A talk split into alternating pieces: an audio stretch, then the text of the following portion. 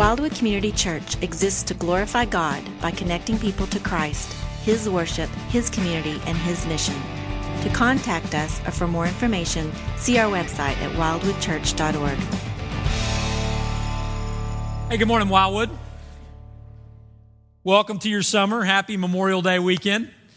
Uh, glad that we have a chance to gather today and to open God's Word together.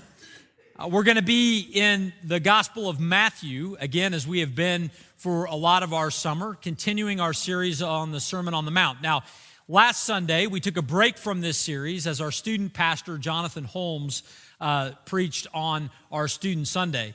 And I know what you're thinking. Some of you are thinking what I was thinking. You're a little disappointed that I'm up here and Jonathan's not back uh, because we all were blessed as he guided us into God's Word last week.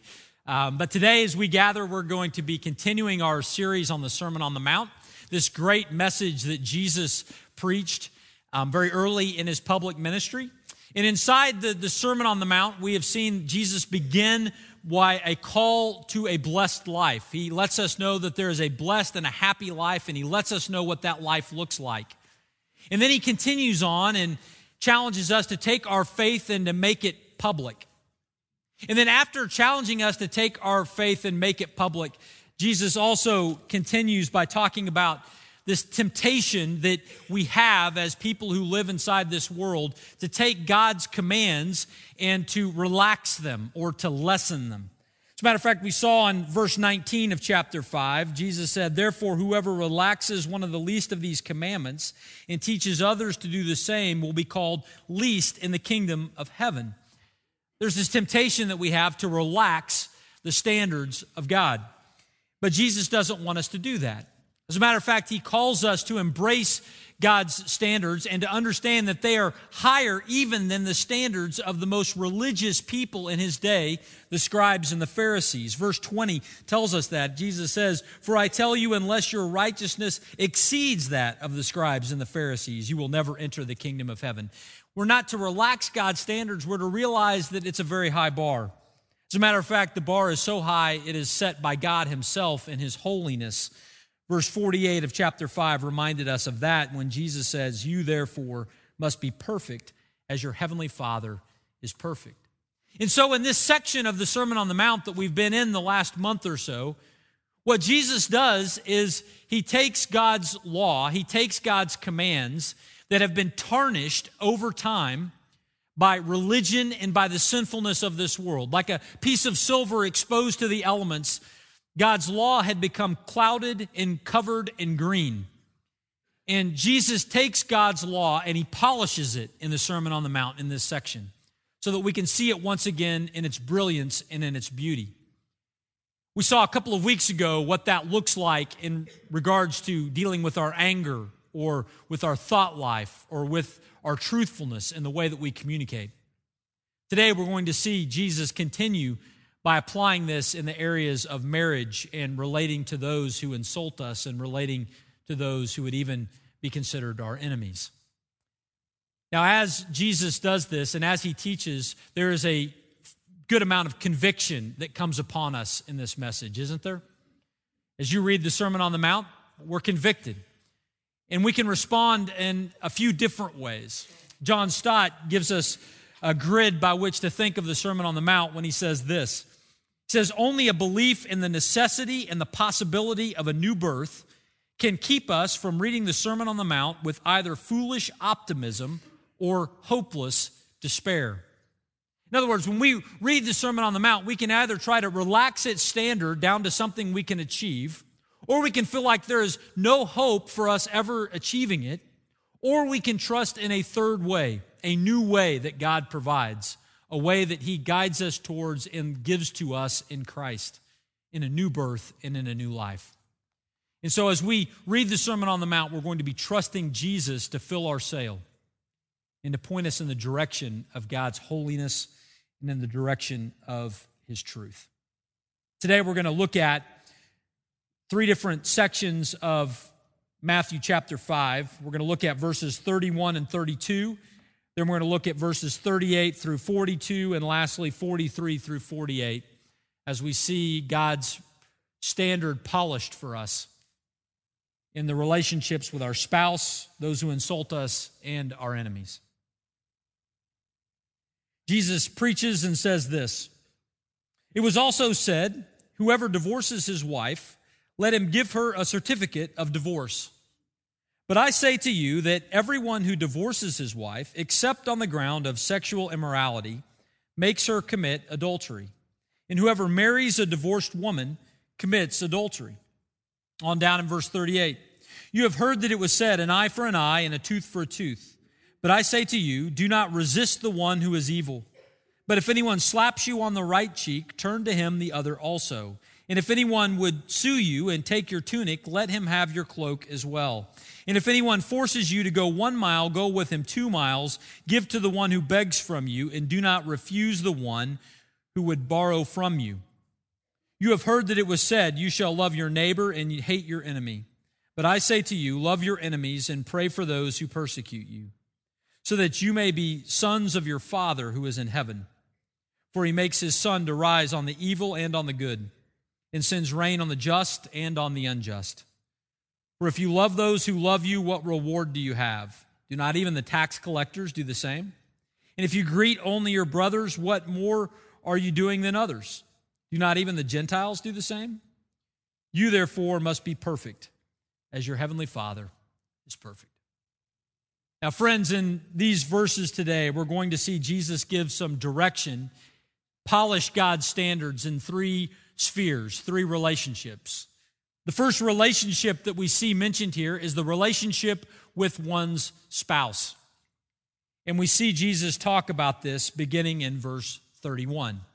Now, when we see Jesus begin to talk about this, he is going to be talking about a very sensitive issue for us. He's going to be talking about the issue of divorce. Now, I know as I stand and talk about this, and I know as I read this, and Jesus knew as he preached it, that this is an issue that is has a great has had a great effect on his audience.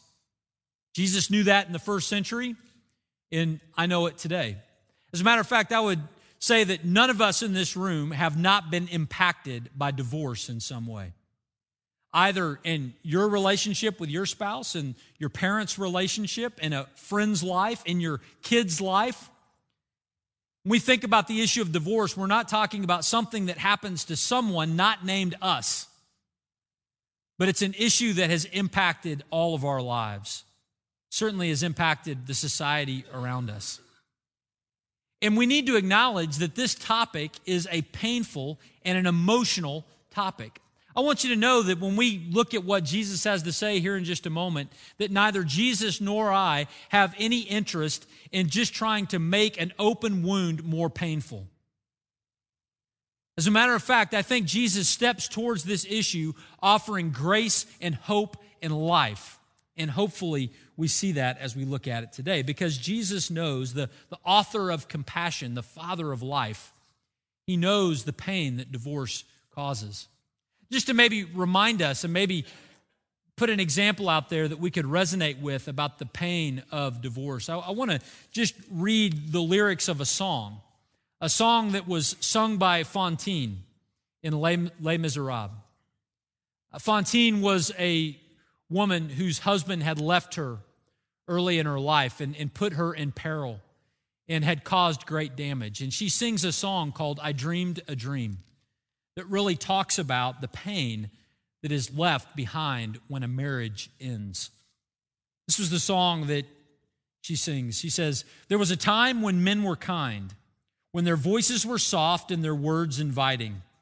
There was a time when love was blind and the world was a song and the song was exciting.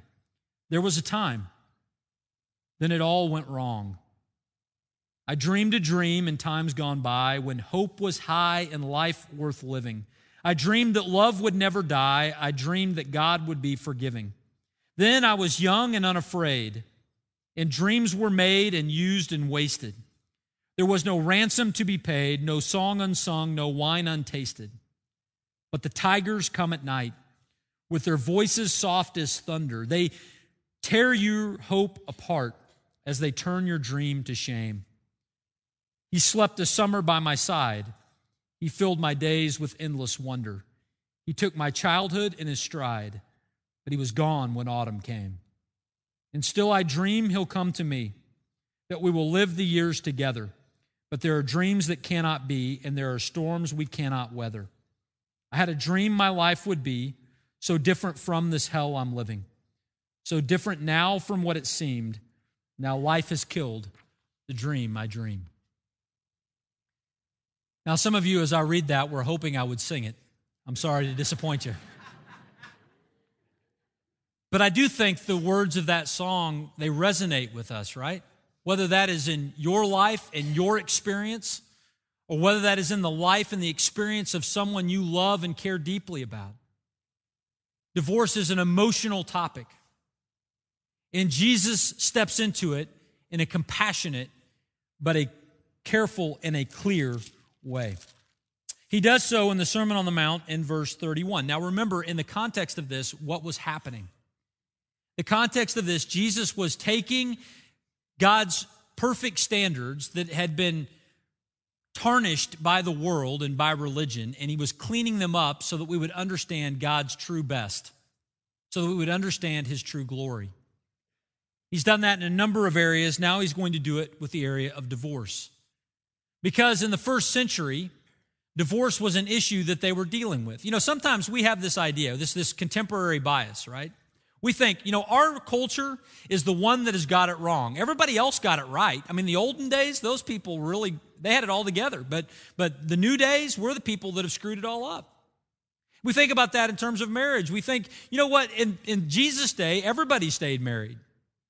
Divorce was a very marginal practice. But today, divorce is very common. See, if we think that way, we think wrong. In the first century, when Jesus lived, divorce was actually quite common. It was even common for those inside the church, inside the most religious places. It was common among the Pharisees, who had searched the Old Testament law and had found what they believed to be the eject button on marriage.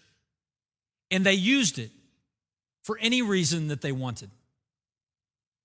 Jesus quotes this command in verse 31 when he says, It was also said, Whoever divorces his wife, let him give her a certificate of divorce.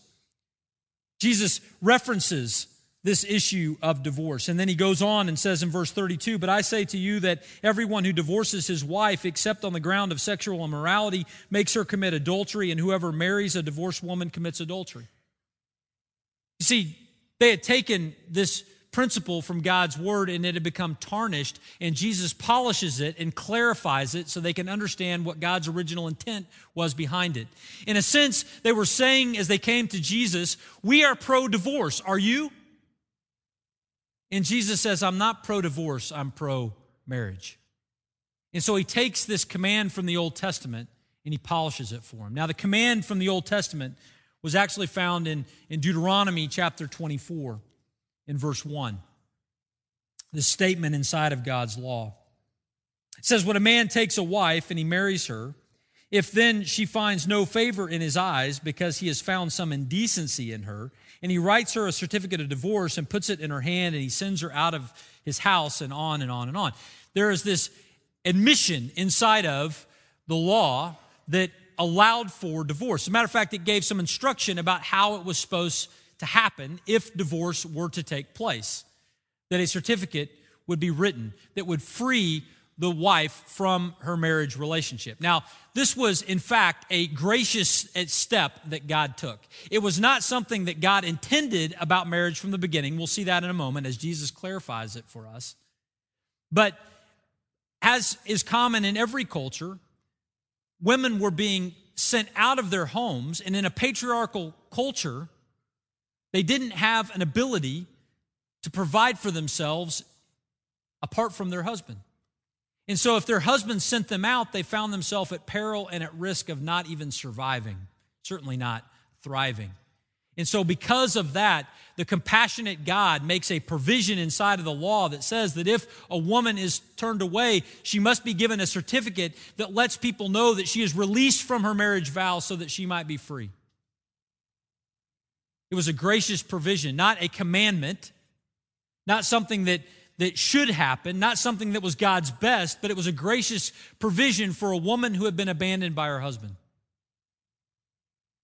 Now, inside of Deuteronomy 24, there is this mention of the, the condition that would lead to a husband dismissing his wife, and that's the condition of indecency. Now, again, that word and that idea had become clouded in the first century because Pharisees had taken that idea and they had taken it to mean whatever they wanted it to mean. What, what did it mean to have an indecency with your husband? It could mean anything. It could mean that your husband didn't cook the meal the way that he wanted, so he could send you away. It can mean that you no longer look the way your husband wanted you to look so he could send you away. The Pharisees, the religious people, had come up with ways to take God's standards, which was an admission and a provision for a woman who had been abandoned, and suddenly made it normal practice inside of religion. See, the Pharisees, at least one sect of the Pharisees, wanted to say that God was somehow pro divorce. But Jesus steps forward and says, No, no, no, no, you got it wrong. I'm not pro divorce, I'm pro marriage. In the Sermon on the Mount, Jesus generally and roughly mentions and clarifies his position in two verses, verses 31 and 32. But we can understand more of what Jesus meant in those two verses by looking at his longer teaching on marriage in Matthew chapter 19 in response to a question from the Pharisees. Matthew 19, verse 3, it says, The Pharisees came up to him and tested him by asking, Is it lawful to divorce one's wife for any cause? Hear what they were asking? Hey, are you pro divorce? I mean, we can divorce our wives for any reason, right? Now, there were certainly some who wanted to restrict divorce in some way, but they wanted to put Jesus in one of the, the camps of teaching in that day. They wanted Jesus to say he was for divorce in some way, shape, or form. But how does Jesus respond? He doesn't respond by saying he's pro divorce. He, he says to them, Have you not read, verse 4, that he who created them from the beginning made them male and female? And said, Therefore, a man shall leave his father and his mother and hold fast to his wife, and the two shall become one flesh. So they are no longer two, but one flesh. What therefore God has joined together, let not man separate. In other words, Jesus says, I am not pro divorce, I'm pro marriage. Marriage is durable, it's made to last. It's a picture of the commitment that God has to his people, a commitment that doesn't end. It's not just a legal arrangement that can be separated with a piece of paper, it's two becoming one. That's what Jesus says. He clarifies, he polishes it. So they said to him, Well, wait a minute, what about this Deuteronomy 24 thing? They said, Why then did Moses command one to give a certificate of divorce and to send her away? And Jesus clarifies and he says, Because of the hardness of heart, Moses allowed you to divorce your wives, but from the beginning it was not so. In other words, you were sending women away with no provision for their future. The grace of God steps into this world and provides grace for those women and says you're going to give them a certificate that allows them to live their life and be provided for. But that was never the intention. The intention was not for people to get married so that they could be divorced. The intention was that they could be married and stay married. Jesus says, verse 9, I say to you, whoever divorces his wife except for sexual immorality and marries another commits adultery. Now, this is very consistent with what we saw in Matthew chapter 5 in the Sermon on the Mount this issue of the exception clause. What was Jesus doing as he said that? Remember back in Deuteronomy 24, the issue of indecency? Pharisees of the first century had come to say that that could mean whatever we wanted it to mean. But Jesus polishes it and says, no, it's actually a very specific definition. He describes it here as sexual immorality. The word in the Greek language is the word porneia. It means any kind of aberrant sexual practice outside of a relationship between a husband and a wife. It would include things like extramarital affairs, but it would also include other things that would violate the marriage covenant, including pornography and homosexual activity, etc. But Jesus' teaching on this doesn't seem to say that if those things have happened, then divorce is required or commanded. He just says if divorce happens, and this is the one area where it might happen, if it happens, then there ought to be a formality to it that would lead to future life as opposed to just ongoing neglect. Jesus comes out and says he is pro marriage. Now, when he says this, how did his initial audience hear it? Did it sound challenging to them? Yeah, I think it sounded pretty challenging to them. How do we know that? How do his disciples respond in verse 10 of chapter 19? The disciples said to him, If such is the case of a man with his wife, it is better not to marry. Now, friends, that's a pretty intense set of teaching, isn't it? They were thinking, this is beyond us, if, if this is the case. I mean, that's a, their, their worldview in the first century was, had become so casual about marriage and divorce was so possible that they were failing to consider the implications before they began. Jesus clarifies and says, No, no, no. My intention is pro marriage, not pro divorce. It's allowed in certain situations because of my grace towards the one who has been sinned against. But it's never my best. The tigers may come at night, the tigers may tear our dreams away. God weeps as we weep in the midst of those trials. Jesus clarifies this teaching on divorce. Now, when we take all of that together, what are some of the principles that we might see related to Jesus' teaching on marriage and divorce inside of the Sermon on the Mount? One of the things that we see is that marriage is given by God and its intention is to be durable. Its intention is that it would last. One of the things that we see. A second thing that we see is that there is no mandatory eject button on a marriage. It's not as though if something has been done that meets the level of indecency, that meets the level of porneia, that the marriage must be over. In part, we, we see this by the teaching of Christ, but also let's think about it in terms of the larger picture of Scripture. We have an example in the Old Testament of Hosea with Gomer, where there's a relationship of unfaithfulness, and yet the picture is leaning back into the spouse who has offended and not dismissing them or divorcing them. We see this in terms of God's relationship with us. As we sin against Him, does He run away from us or does He stick to us? He sticks to us. That's a, the picture that God has in our relationship for our marriages. So even though there may be this, this, this issue has, may have happened with indecency or porneia, it doesn't mean that there's a mandatory eject button on the marriage. A third thing, though, that we see, Jesus indicates that Divorce follows sin. Divorce follows sin. In our culture, we have this idea, this thing that's shared as a no fault divorce. Jesus clarifies and says, no, divorce is always a result of sinfulness. God's best is, is not that. And you know what? If, if you have gone through the pain of this, you know that. You know that there were mistakes, there was sin, it, it, fallen short of, of God's desire in this area. And it's resulted in pain for you. So, how do we apply this idea?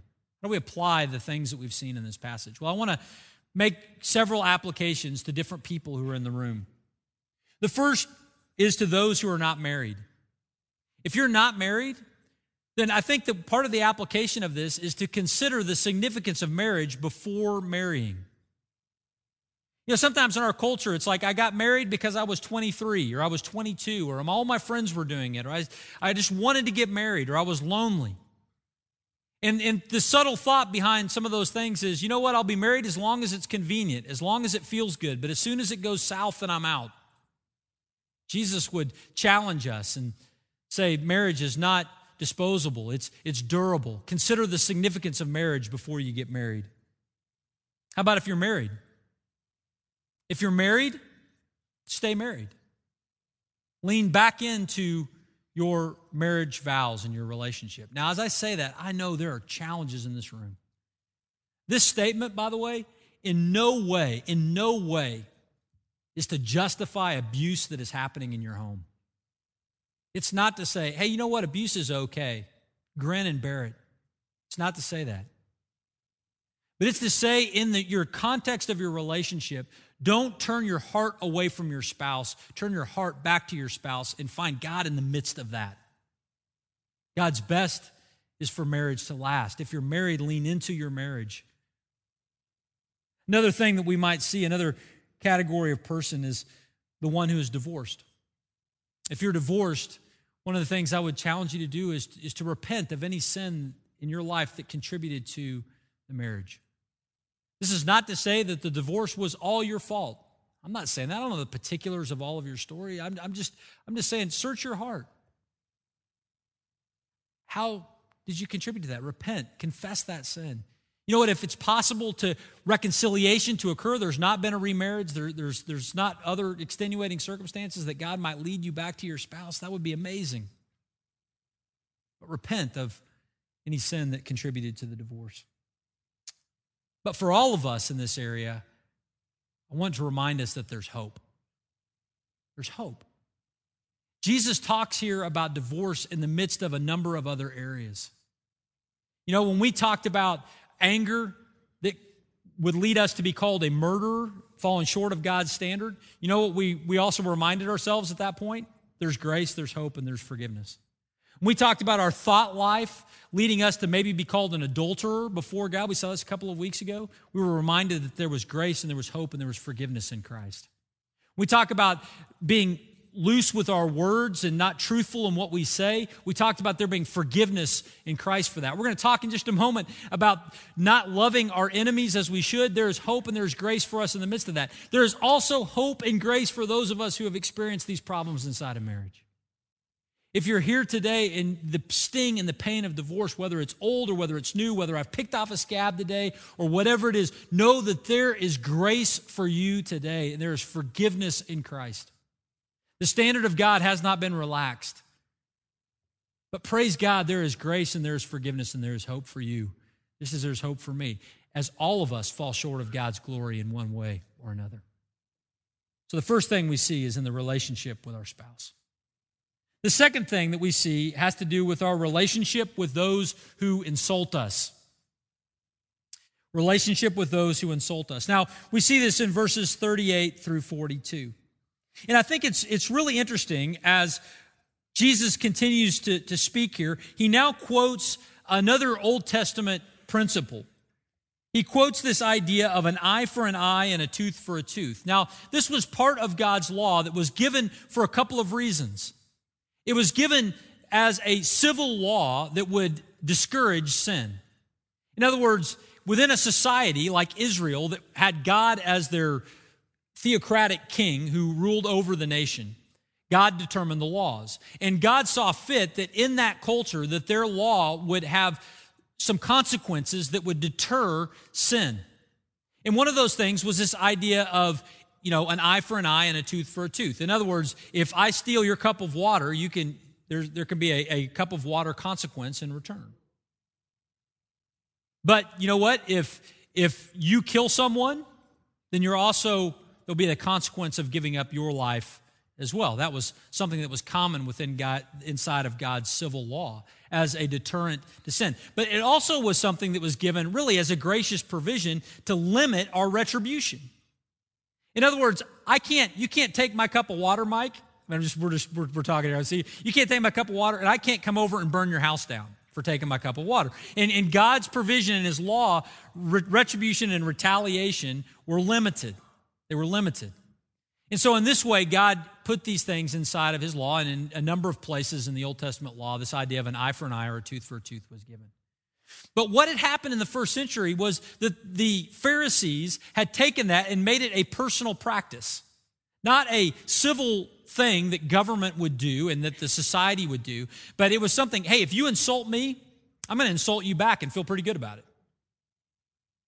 And so Jesus speaks to that and he says, stop feeling the need to defend yourself. Stop returning insult for insult. He uses things like if you get slapped, turn the other cheek. Now, what is that all about? What's he talking about there? He's, he's talking about a slap, not a punch. A punch was intended to hurt, but a slap was intended to insult. This is a, an honor culture. And the idea was, you know, if somebody slaps you, if somebody publicly insults you, you're not free to in turn insult them back in return. That's what Jesus says. There's this, this issue of going the extra mile, right? He talks about if somebody asks you to go a mile, go two. In the, first century, the, the Roman army um, had a practice where they could legally demand any, any person inside of their little world to pick up their equipment and carry it one Roman mile. And you know what? Carrying that was not fun, and it was considered somewhat of an insult. The Jews didn't like it. They didn't want to carry those stinking Romans' equipment. But Jesus says rather than taking a personal offense when somebody treats you that way, go a little above and beyond.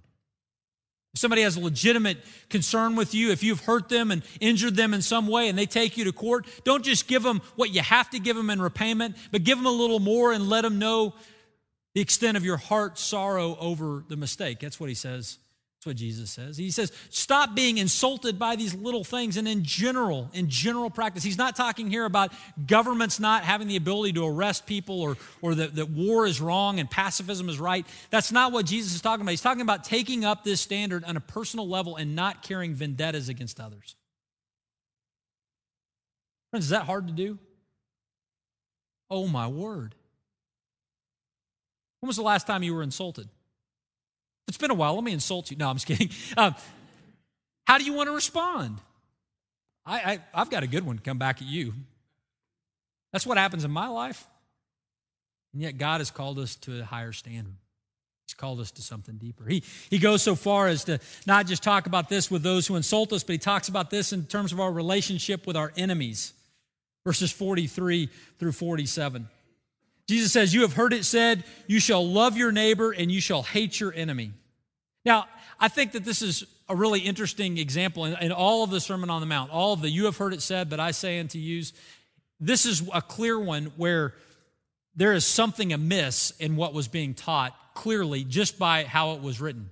Because God never said, You will love your neighbor and hate your enemy. God never said that. God said, Love your neighbor. But they had taken that and added on this little phrase. Uh, Spurgeon says, calls it this way. I love it. He says, This is like a parasite. It's a parasite attached to the living word of God that we've added onto it. And that's what we want to do, right? What we want to do is we want to say, you know what? I want to love the lovable, and I want to hate everyone else.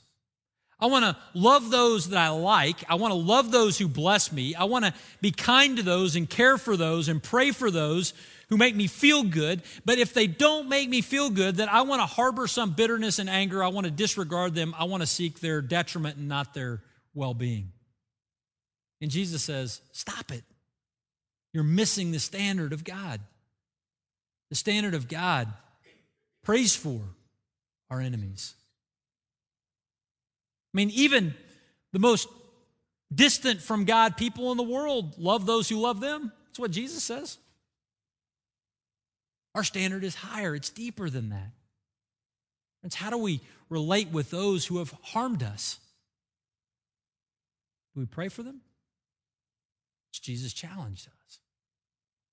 I want to read another quote from Stott. Helps us think about this. Jesus is not just teaching this, he's going to model it for us. He says here, it says, Jesus seems to have prayed for his tormentors actually while the iron spikes were being driven through his hands and feet. Indeed, the imperfect tense suggests that he kept praying, kept repeating his entreaty, Father, forgive them, for they know not what they do. If the cruel torture of crucifixion could not silence our Lord's prayer for his enemies, what pain, pride, prejudice, or sloth could justify the silencing of ours? Friends, in the Sermon on the Mount, Jesus polishes God's truth. He polishes it up for us so that we can see it in its original brilliance. And when we see it, friends, it can drive us to dismay, or it can have us want to change it. It can have us want to either, as, as Stott said earlier, retreat to foolish optimism or into hopeless despair. But there is another way, and that way is the way of new birth understand that Christ died for our flaws and our failures to make it possible for imperfect people to connect to a holy God. And that through the work of His Spirit, He can empower us to love our enemies, to respond with blessing when insulted, and to have a picture of marriage that is one of Christ in the church. We pray for us. Father, thank you. Thank you for the depth of your word and the, the truth of it. Thank you that Jesus steps into real issues. He doesn't just talk about things that we can't connect to. Father, every one of us in this room connect to the issue of divorce. Every one of us in this room connect to the, the issue of dealing with insults or with those who oppose us. And Father, you have called us to a higher standard. You've called us to something deeper. You've called us to obey this from the inside out. And Father, we are insufficient to that task.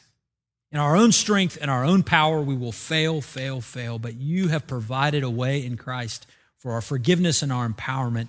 And Father, as Jesus preached this message, he called our hearts back to you. And I pray, Father, that as your word is read and taught, that you would turn our hearts back to you, that we would see our need for Christ and we would trust him for our forgiveness and for our life. We pray these things in Jesus' name.